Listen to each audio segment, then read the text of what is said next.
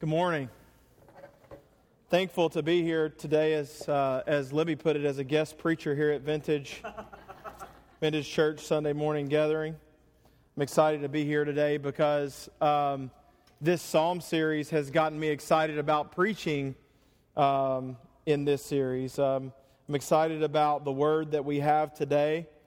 Um, I, can, I can tell you, uh, listening to that music, participating and singing that music helps out tremendously. And it gets me every time when we sing that last song, it gets me every time to wonders here.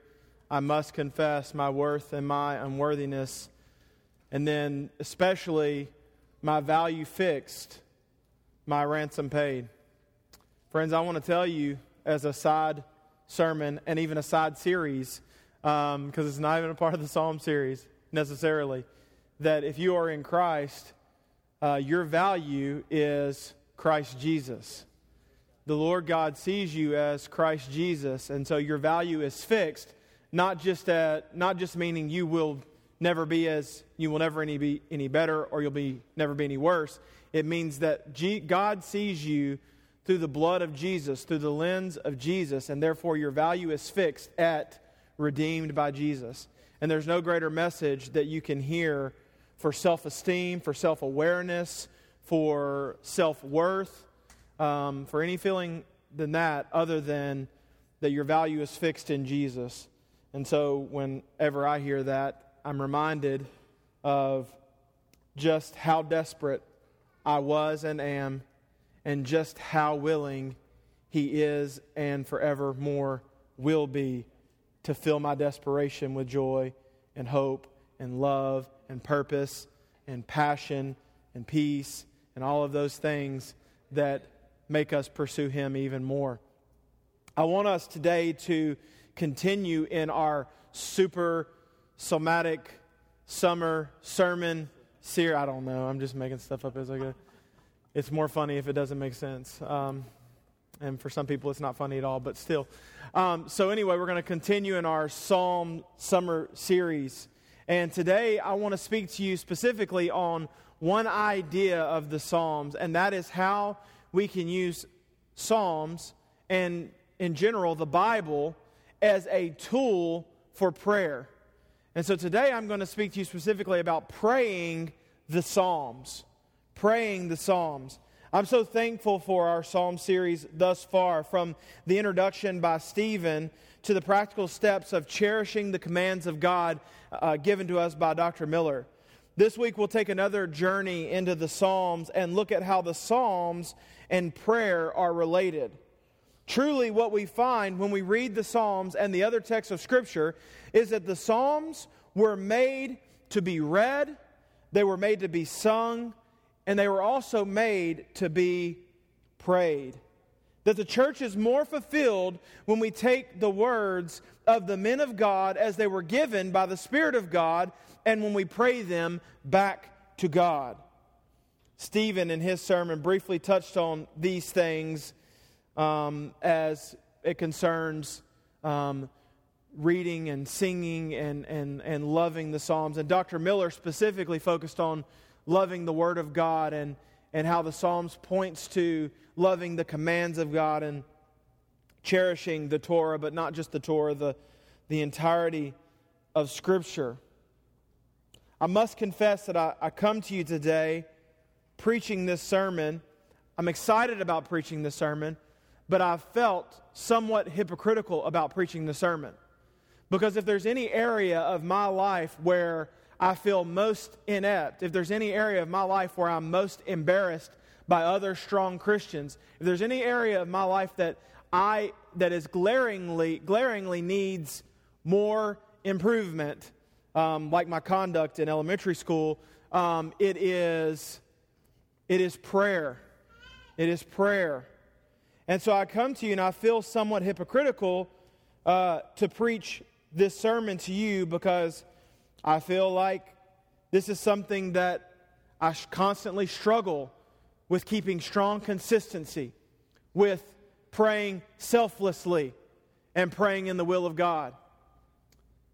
But I also must confess to you that as I was preparing for this sermon, uh, a blog post comes across my uh, comes across my Twitter feed that caught my eye, and it said, "Pastors preach hypocritical sermons." I'm serious. I felt hypocritical about it, and a blog post came across my Twitter feed this week that said, Pastors preach hypocritical sermons. And one of the ideas was first, don't be a hypocrite. Do your best not to be a hypocrite. Work to surrender to the Lord in all things. But one way to preach a sermon on something you struggle with and not be a hypocrite is to admit that it's a struggle for you. So that's what I'm doing. I'm admitting to you that it's a struggle for me. I'm not trying to preach this to you and say, I have it all together, you should have it all together. And I want you to know that every week, that's the way, that's, if I don't say it every week, that's the intent behind my sermons.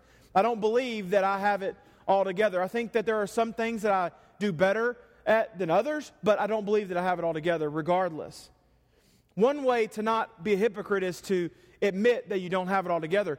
But another way is to just preach the Word of God faithfully, not leaning on your guilt, but leaning on the fact that if you preach and teach, that the message you preach will be preached back to you, and therefore you can receive growth and you can receive truth and you can receive understanding. So that the next time you hear or preach that message, maybe you won't be preaching it in such a hypocritical manner. I want to tell you honestly, if I didn't preach something that I struggle with, I would likely, there would not be much variation in my sermons. Likely, it would be uh, preaching on just a few subjects. And if you've been a part of a church long enough, you might have actually seen that. Honestly, it's another reason why we preach through the Word of God, chapter by chapter, verse by verse. It's so the pastor's leanings and the pastor's ideology and the pastor's um, preferences don't get in the way of what we're doing. Which is ironic that I say that because that is not what I'm doing today. I will say, though, to you that biblical prayer is one of the key aspects that all of us often keep out of our lives biblical prayer. And if we are praying, I would be willing to bet that our prayers are often self centered or they even feel stale, often repetitive or boring. How many times have you gone to the Lord in prayer and lost track of your thoughts within five minutes or less of praying? How many times have you really been concerned about something or someone, and you were going to pray for them fervently, and you prayed for them today, and you pray for them tomorrow, and then you sort of let it slip a little bit. Have we had, or do we regularly experience deep prayer in our lives? How many times have your words of prayer turned to groaning or fasting because you were in such deep distress or spiritual torment over what you were praying about, that that is all you had left. Prayer is such a difficult subject because often we just don't know how to talk to God. We just don't know how to talk to God. And that's the truth. That's the truth for the vast majority of the church. We don't know how to talk to God. If I could point to a few reasons, and this isn't necessarily in my sermon, but if you hadn't heard these before, these might be good for you to sort of record and think about. One of the first reasons that we don't know what to pray is that we haven't been taught properly what to pray. Prayer, friends, is not just something that magically comes to you because you decide or because you surrender your life to the Lord and you repent and believe the gospel. Prayer, a, strong prayer life, is not something that magically comes to you. Prayer is a learned spiritual discipline. The disciples, before Jesus gave out the Lord's Prayer, the disciples said, What? Do you remember? They said, Teach us to pray. Teach me to pray. Prayer is a learned spiritual discipline. Oftentimes we are, we are not taught to pray, and that's why we don't know how to pray. We weren't taught because many people aren't or weren't discipling. And because many people who are discipling don't know how to pray themselves. I've been guilty of this. I think another reason that we don't pray or don't know how to pray is uh, I don't think, uh, I think also that we don't know how to pray because we are taught the wrong way. We are taught the wrong way to pray. And, and people say, well, there's no wrong way to pray. Well, in a general sense, that may be true. But in a more specific and what honors God the most, it couldn't be more false. Because often we are taught to pray in a way that God hears us instead of us hearing God. That is the way that we are taught to pray. And if you didn't hear that, if you weren't paying attention, I want to repeat it so you can hear what I said. We are often taught to pray pleading and begging and, and, and whatever it may be so that God hears us. Make sure God hears you. When in fact, prayer is the means for Christians to hear God. Or, oftentimes, and I'm not saying it's not, people focus too heavily on the fact that prayer may be a special language or a special posture before the Lord. I've told you the story about friends of mine. I had a Sunday school teacher growing up, and when he would pray in Sunday school and when he would talk to us in Sunday school, he would be normal. And this guy was a godly man, and I still look at it as an example. That's why I'm using his name today. He would be normal Quentin Davis when he would teach us in Sunday school, when he would pray. And he would get up to pray before the offertory in the church service, and he would say, O Lord our Father, who art in heaven, thou art the greatest of all of the gods. And it's like he would begin to pray in King Jimmy English. And I'm like, brother, just go back to Sunday school language. Just pray in Sunday school language. Prayer is not a special language. It's, it's not about even, it's not always about a, a special tongue. It's not about a posture. There's no posture for prayer. We don't have to be on our face, although when people are most reverent at times in the Bible, we see them on their face before the Lord. We're taught to pray the wrong way often. We think if we speak a certain way or in a certain setting, that things will change. We think that we're even to speak to God that He will magically speak back to us. I think that's what most people are doing when they pray, right? You've been guilty of this, I know, because I have. You pray to God and you expect, you expect, if not verbal, you expect it to at least feel verbal. You expect it to feel like God Himself is face to face talking with you. We expect this magical revelation of God. Or we expect that our answer is that God gives us a sense of peace about the situation. Which brings us to another thought. We don't know how to pray because we are taught to listen to God in the wrong way. We don't know how to pray because we are not taught. We don't know how to pray because we're taught the wrong way. We don't know how to pray because we're taught to listen to God in the wrong way. How many times have you been taught how to listen to God during your prayer life? You can probably name it on one hand, right? Maybe less. Maybe you can use a finger. Maybe you can use two fingers to name how many times in your life, or maybe you can put up a big goose egg, how many times in your life you've taught, you've been taught to listen to God during your prayer time. I can't tell you how many times I've been told when I'm praying that the way to listen to God is to know to know what God has for you is that you're going to experience a peace. And that's true, right? But that's all I've ever been taught about listening to God for the most part is that you're going to experience a peace. And that's true. I believe that with my whole heart, that you experience a peace when you listen to God. But I want you to know something that is even more true. A sense of peace is not God's primary way of giving you answers to your prayers. A sense of peace is not God's primary way of giving you answers to your prayers. I want to tell you something you might not have considered. Yes, peace is always a part of God's answers, but peace is really the last result in a line of answers to our prayers. Peace is what comes when we don't have any objective truths or objective answers to our prayers. The feeling of peace is what we rely on when God doesn't answer our prayers like we wished or like we hoped for, or even in a way that we can understand. I would propose to you today that God has a more objective and definitive answer than just peace for the vast majority of your prayers.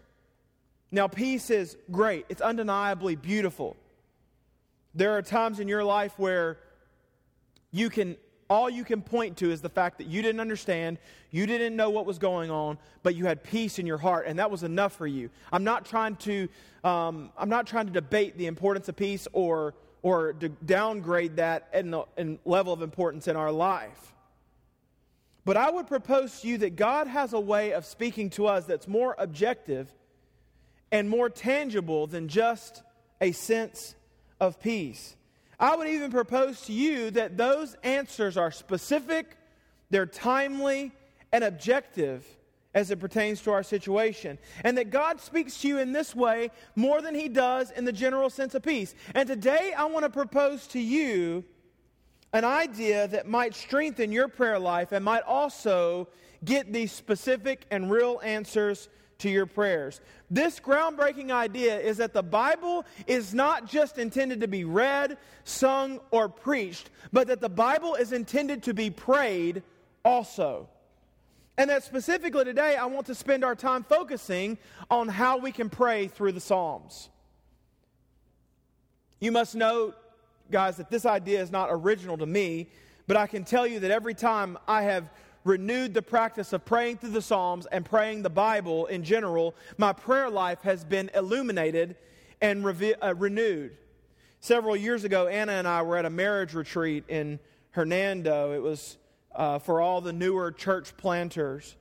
And I think it was 2013 or 2014. And the guest speaker of that retreat was Donald Whitney. Now, I knew Don Whitney because I'd met him before, but also because in seminary I read his book, Spiritual Disciplines. And it was at that point that I was first introduced to the idea of praying the Bible. But the week, this weekend, he specifically laid out a plan for praying the Psalms that changed my perspective on prayer. Now, before we get into that suge- uh, discussion, I would suggest to you uh, his latest book. His latest book is called Praying the Bible and uh, you can get it on Kindle for like five bucks or something like that. And it is life altering, life changing, amazing stuff. Praying the Bible by Don Whitney. I actually read that book and I hadn't read it yet, but I read that book in preparation for this sermon. And again, I wasn't disappointed in what he was teaching. But Don Whitney spoke that weekend and he outlined a way for Christians to pray through the Psalms. And I've spoken about this in the past at Vintage Church. So if you were here, you get to have a refresher on that. And if you weren't, uh, you get to hear maybe something that you haven't heard to this point. What I want to do today, and I'm going to do this differently, I'm not even going to get to the Bible verse until the end, which I know is anti what I normally do, so you'll have to forgive me for one week or a couple weeks out of the year that that happens. And then I also want to point out some practical reasons why praying the Bible is important. Praying the Psalms are important. Praying the Bible, praying the Psalms change our prayer life. So, what I'm going to do is I'm going to point out those practical reasons, and then together, I'm going to show you how to pray, how to do this sort of praying through the Psalms and pray uh, through a psalm. So, the first thing you need to see practical reasons to pray through the Bible, or specifically today, pray through the Psalms, is that praying through Scripture gives us timely answers. I want to tell you, folks, there have been there has been time and time again where I've prayed a text of the Scripture either through um, some sort of uh, program that I was doing or through random passages, and I was given the timely answers to my prayers. Today is one of those instances. Today, according to Don Whitney's plan for praying through the Psalms, we would be praying through one of the Psalms we could have been praying through is Psalms 1. Now, I'm not going to preach on that because Stephen already preached on that, but today we're talking about the importance of prayer in the Bible, about meditating on it, about making it a part of your everyday life. And Psalm 1 just happens to be Blessed is the man who does not walk in the counsel of the wicked, nor stand in the way of sinners, nor sit in the seat of scoffers, but his delight is in the law of the Lord, and on the law he meditates day and night. He's like a tree firmly planted by streams of water, which yields its fruit in season, and its leaf does not wither. In whatever he does, he prospers. Just today is an example of the timeliness of God's word in what we pray for and what we hope for. But I can give you countless other examples of that timeliness, and I will give you one in a minute. Or I'll go back to this. I want to give it to you right now because it's coming to my mind right now. I remember when um, my my cousin's son was born, uh, Manning. Manning was in the Nick ICU at um, Baptist East, I think, whatever hospital he was at. And I remember sitting in the living room of my parents' house, and, you know, I'm sure he was going to be fine, and he is fine. He grew up, he's grown up to be a great young man. But at the time, our whole family was worried and concerned and wondered about Manning. And at that time, the Lord brought to my mind Psalm 34. Psalm 34. And I still remember the gist of Psalm 34. I still remember the idea of Psalm 34. The Lord encamps around those that he loves. The idea of the Lord's protection, the idea that God is with us. And Psalm 34 was a timely answer to a timely prayer that our family had often the text gives us answers in a timely manner. One of the ways it does that is it gives us answers we cannot formulate. We'll be praying through the Bible and we'll see something, and the Lord will bring something to mind, something that we would not, might not have been able to formulate with our own minds. And all of a sudden, we're praying about something that we wouldn't have thought of if we had just sat there and thought about it for a little while. Because the Bible gave us this thought. The Lord gave us this thought through the Holy Spirit. Even through random texts, the Lord gives us timely answers, even through unrelated text. Sometimes I've been praying through the Psalms and uh, something comes to mind and it's completely out of the context of what that psalm meant. But it was something I needed to pray for. And you know what? I don't say, well, this isn't the context of this psalm. I probably shouldn't pray for it. No, I go immediately into praying for whatever the Lord brought to my mind because of that psalm. So praying through Scripture gives us timely answers. This next one is vastly important, and you need to hear it.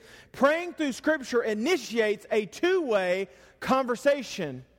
Praying through Scripture initiates a two way conversation. People are starving to hear God speak through prayer. So they make up or they dream up visions and appearings. They prophesy about what God says, or even prioritize different things over everything else as it pertains to God. But, friends, there is a way to objectively hear from God. There is a, a way to objectively have a two way conversation with God, and it is by praying through the Bible. It is by understanding the Bible and not just in general, but by praying the Bible. The Bible is God is the God-breathed and Holy Spirit inspired recorded words of God. When we pray the Bible, listen, the Lord speaks our heart to God and we hear the answers from God simultaneously. When we pray through the Bible, the Lord speaks our heart to God and He speaks back to us all at the same time. It is a two way conversation. Friends, if you want to hear from God, don't just open your Bible and read it, but open your Bible and pray it, and the Lord will automatically speak to you in that two way conversation of prayer and reading God's Word. When we pray the Bible, the Lord speaks directly to our heart. The Lord speaks our heart to God, and we hear his answer simultaneously. It's a two way conversation. Now, obviously, when I say simultaneously, we don't always hear the answer that we need right away. But for the vast majority of our prayers, for the vast majority, we will at least get some truth. We will at least glean some message from the voice of God. not proposing to you that your deepest longings will be answered every time you open some random psalm. For whatever reason, friends, sometimes the Lord leaves questions unanswered for short times or even for lifetimes. But I am suggesting that the most effective and objective way to get answers from God is to speak and then listen. And the way we listen is by praying or at least opening His Word to see what He has to say. Therefore, I think praying through His Word is not the only way, but it is the most effective way to open a line of two way conversation between you and the Lord. It's a two way conversation. There's a third reason why we pray through the Scripture. Praying through the Scripture helps our prayers become more effective. At the beginning of the sermon today, I, pro- I, proposed to you several problems in our praying, praying life, and, and one of those is that our prayers didn't feel effective, mostly because of our inability to sit for a few minutes without checking our phone or without thinking about something else. I mean, I can think of a thousand times where I've been praying and I start praying for a specific person, and my next thing is to get on Facebook and to see how what is the update of their prayer need. So in the middle of prayer, I'll pray for that person and then I'll think, okay, I need to check on that person. So I'll stop prayer and then at the end of checking on that person and then a few other timelines and then debating in a and then debating in some sort of sort, sort of forum, I go back and I say, now what was I doing? What was I doing? Now, this has happened. This doesn't happen regularly because I would like to think my ADD is a little more controlled than that, but it doesn't happen regularly, but it's happened. So, mostly because of our inability, we have uh, our inability to sit for a few minutes or to think and focus for a few minutes because we're so distracted by other things, our praying life is, seems somewhat ineffective. Praying through the scriptures, though, helps our prayers become effective because it helps us focus on His Word. And then it helps us focus because of that on our words. It helps us to say things and to hear what God wants us to hear Him say. There are a few reasons I think it makes prayer more effective. Number one is we don't ramble. We don't ramble. When we pray through the scriptures, we pray through the verse, we, we read a verse of the Psalms, we pray that verse. We stay on it as long as we need to. When we feel like we're done, we read the next verse, we pray on that verse. We stay on it as long as we need to. When we feel like we're done, we read the next verse. We pray on that verse. We stay on it as long as we need to. And we feel like we're done, we do the same thing. And we repeat it and we repeat it. And then when we feel like we're done, we're done. And we find out that we've prayed for seven to ten minutes and we haven't rambled about one single thing. We haven't lost train of thought because the scriptures have been used as a guide to keep our thought and our minds focused on the task at hand. We don't ramble. It makes our prayers more effective because we remember the scripture better. Just like I was saying earlier with Psalm 34. I remember that Psalm 34 promises me that the angel of the Lord encamps around those that he loves. I remember that Psalm 34 says, I sought the Lord and he answered me and he delivered me from all of my fears. I remember that because I remember praying for little Manning in my living room 12, 13, I don't know how old he is anymore, 10 years ago, 11 years ago, when he was in the Nick ICU. We pr- I prayed through that psalm that day with my family. And I've never forgotten the meaning, the gist of that psalm. My prayer life then had gotten more effective because it helped me remember the Word of God. Vastly important, friends. Do not overlook what I'm saying here. We don't ramble, we remember the Scripture better than just when we read it. And then, see, uh, through God's sovereignty, we pray in His will. Friends, I want to tell you, as you're praying through the scriptures, you tend to pray less about what you want and more about what God wants you to pray about. Through God's sovereignty, then, we end up praying His will. What we find is we pray less about the aches and the pains of personal physical life and we pray more about the aches and pains that are spiritual in our world and around us. We find that we pray less about the money situations and we pray less about the or uh, we pray more about the spiritual debt of our friends and family. Our prayers become more in line with the will of God. Have you ever thought about your prayer life and thought, man, my prayers are so shallow? or they're so self centered. I've noticed that praying through the scripture eliminates some of that because the words of the text cause us to think about things other than just what's on our mind at the time. So think about that. You, the reason we pray more in the will of the Lord is when we go to the Lord in prayer, what do we often pray about? Do we often think about, do we often pray about something that happened 20 years ago? Do we pray about something that might happen 20 years in the future? No, we pray about what's on our mind right then. And who loves you more than yourself? So often, our prayers are more self centered because we are thinking about ourselves when we go to the Lord in prayer. And therefore, we pray a lot for ourselves. This is not always the case, obviously, but this is a problem. But when we go to the Lord with Scripture on the mind and Scripture on our tongue, then we can't help but at least to some degree praying more in the will of God. The last, the last thing that makes our prayers more effective is we are more engaged in our current sermons and studies. Friends, imagine if you had been praying through Exodus, the overall themes and ideas of Exodus as we were going through Exodus. It's not too late. I mean, you got a year and a half or so on that. You know, imagine if, we, if you were praying, I'm not joking, imagine if you were praying through the Exodus as we were going through the things in Exodus. And we'll, I want to point that out in a minute, so I'm not going to stick on that too much. But imagine how much more engaged you would be in the sermon. Imagine if we were going through Exodus 12 and you were thinking about the Passover and it had caused you to pray for your friends, friends and family that week who were not saved. And then you got up here on Sunday and you were sitting here and you were listening to me talk about the Passover. What would happen naturally as you were hearing that? They would come back to your mind. And guess what? You would pray for them again. And you wouldn't have to say, oh, darn, I forgot to pray for so and so. No, when you connect those people in prayer, you will remember um, with the scriptures and in prayer, you will remember to pray for them as those things come to mind. And I promise you, if you pray about things through Exodus, I will remind you of those verses several times. So you won't have any problem remembering to pray for these people about a thousand times over the course of Exodus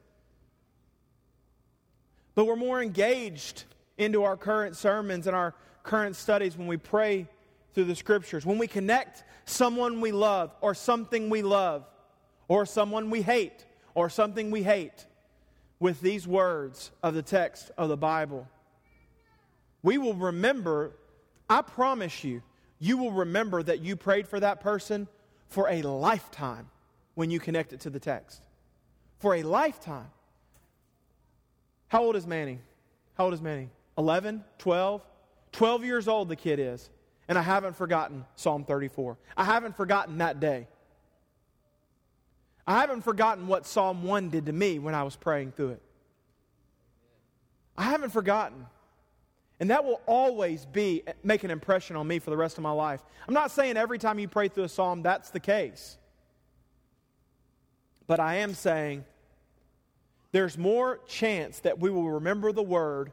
There's more chance that the word will remind us of something we prayed for when we go when we combine them together than it is when we just do it out on our own in sort of a cavalier sort of way. Again i want you to hear this. I'm not suggesting that praying through the scriptures praying through the psalms is the only way to pray. But it is a helpful way to pray. Now let's make this more practical I'd like to look at some verses and do just what I'm asking you to do. But before, before we do that, I want to explain to, you, explain to you briefly a plan for praying through the Psalms. It's quite simple. So if you want to, just jot down a few notes or remember, try to remember this. Uh, I think you can pretty, I think you remember it pretty easily. I'm looking at my notes right now and I have trouble spelling Psalms because I misspelled it twice in a row. Okay, so there are 150 slams according to my text. And each one of them, each one of them, with a P, each one of them has a, a spiritual truth that is vastly important to our life. 150 Psalms. Now, this message, method I'm going to teach you uh, will help you to mine that truth out of the Psalms. And it's quite simple. Here you go. This first part is not it, but this is the first part. Each day, take a psalm and pray through it. That's the first part. Each day, take a psalm, one psalm, and pray through it. During that time, you pray whatever comes to your mind as you are reading that psalm. If it, do, it doesn't have to be within the context of the psalm, but just what God brings to your mind. You can stay on one verse and pray that verse until you can't pray anymore, and then you go. Or you can pray through an entire psalm, verse by verse. But pray what comes to mind as you pray that psalm. If the Bible says something like, or, or pray through the scripture, if the Bible says something like in Isaiah, all we like sheep have gone astray, and you think about your lost dog or someone else, a friend or somebody who's lost a dog, pray at that time for that lost dog. But the Bible was talking about a sheep going astray. The Bible's talking about Christians falling away or, or, or, um, or people abandoning God. Why would I pray for a lost dog? Well, because the Lord brought to your mind to pray for a lost dog at that point. So pray for a lost dog. Or if you want to think about sheep shearing and how it's cruel to animals, pray against animal cruelty and how the Lord will take care of that. Whatever comes to mind. Or if you want to pray for a Christian who is in need of repentance, do that. But take each psalm a sentence at a time. Pause and see what comes to mind and pray. So, how do you select a psalm? This is the second part. The first part pray through a psalm every day that you do this, every day that you want to do this. And the second part, how do you select a psalm? Now, this is the most challenging in part, uh, part of the entire method, just because mathematically you may be uh, at Brice's level as opposed to, like, you know, um, someone else's level. Uh, whatever, whoever. Um, I was thinking a beautiful mind. Uh, that, was the, that was the math level I was thinking about. Uh, so, anyway, you, you might be at that level, but if you're at Brice's level and you have trouble with simple math sometime, this is, that's the most difficult part. Here's how you do it. Today is July 1st. Guess what one of the Psalms might be that you might pray through on July 1st? Psalm 1, the first one. Here's where the tricky part comes in. Oh, Here's where the tricky part comes in. There are 31 days in the month of July. So you take that one and you add 31 to it, and the next psalm that you might pray on the first is 40, exactly. 32. And then guess what? There are 31 days. So you take that 31 days and you add it to 32, and the next psalm might be 63. You were close. And then the next psalm might be 94. And then the next psalm might be 125. So you, what you do is you skim through those psalms and then you pick one to pray. You just kind of look through it briefly and you pick one of those psalms to pray. And that is the method of praying through the Psalms, and it's crazy easy. So, what I want to do today is I want to take one, I want to take one, and I want to do that with you today. I'm not going to pray through it, but I'm going to I'm going to do it like we would pray. And I want you to turn today to Psalm 122. When I was preparing this part of my sermon, it was the 29th, so I could use the 29th, I could use the 60th, I could use the 91st, or I could use the 122nd Psalm. And I selected Psalm 122 primarily because it was the shortest psalm. And I just wanted to give you a brief example. Um, psalm 91 is my favorite of those, but it's very long, or it's a lot longer. So let's look at Psalm 122. And this is just sort of to lay out for you a brief way to pray through the psalm. I was glad when they said to me, Let us go to the house of the Lord. For me, as I read that verse, I thought about our church gathering today when the saints of the Lord are gathered. And so I prayed for my church. I thought about other churches, so I prayed for other churches and other pastors as they were going to be meeting on Sunday. Um, I thought uh, about people who were not connected to the local church. So I prayed for people who I knew were not connected to a local church or people who had been connected to Vintage and I knew weren't connected to a local church and they weren't a part of Vintage. The word house, this is where it sort of gets out of the context a little bit. The word house for me brought up one personal for me, and it was, you know, what Anna and I are currently dealing with in sort of our housing conversations and our next five years or whatever we're going to do as far as where we're going to live. So I prayed for those things. Moving along. Our feet have been standing within your gates, O Jerusalem. My first thought on this was protection. So I prayed for my family and my church, and I asked for the Lord's protection over all of them. Also, would pray for someone uh, who is sick. Uh, that came to mind, um, I guess, because of protection and prote- because of that ideas. I can't explain exactly why it came to mind. Um, being within the gates also made me think of those outside of the gates. So I prayed for those who were outside of the walls of the city. In this instance, the walls of the city, the walls of the city of Jerusalem symbolize those who do not know the Lord. So I prayed for unsaved people as I read that verse. Look at verse 3. Now, I might have, on a given day, I might have spent more time on one or the other, but I'm just trying to give you an example as we go on. Jerusalem built as a city that is bound firmly together. Again, I thought about our church as we looked at this, and I thought about the unity. So I prayed for unity in our church. I prayed that we would be one and that we would be uh, of the same mind and we'd be of the same spirit and we'd be of the same mission. I also thought about the church nationally and how there's a bunch of infighting. So I prayed for unity for Christians of all backgrounds. Again, you can stop on one verse and spend the whole time praying, um, or you can move on like we're going to do. Verse 4 To which the tribes go up, the tribes of the Lord, as was decreed for Israel, to give thanks to the name of the Lord. When I say tribes, or when I saw tribes, I thought about the nations. And I would pray that God would give me a heart for the lost world, that He would give me a heart for those who were not saved, that He reminded me that every tribe, tongue, and nation, like Dr. Miller said last week, every tribe, tongue, and nation would hear the word of the Lord. And so I was reminded that it's not only my responsibility to pray for them and hope for that, but it's my responsibility to proactively pursue the salvation of the nations. I also thought about the oppressed and the forgotten in this country. And that God, I prayed that God would give me empathy towards them. That God would not just say, well, it's not my children at the border that are being separated, but God would give me empathy towards them. That God would allow me to hold to my v- political views or my personal views, but also still have empathy towards people I disagreed with. I also thought about the babies who are aborted and that God would put an end to the slaughter of humans in the U.S. and around the world. Verse 5 Their thrones for judgment were set, the thrones of the house of David. Pray for the peace of Jerusalem. May they be secure who love you. Peace be within your walls and security within your towers. For my brothers and companions' sake, I will say, Peace be with you. For the sake of the house of the Lord our God, I will seek your good. As I've already prayed for sort of peace and security, or security in uh, this passage, I didn't pray for that again. But I thought about my own responsibilities and relationships as I read this. And I asked myself if I was being a person of peace or a person of pride and fighting. If people felt secure around me.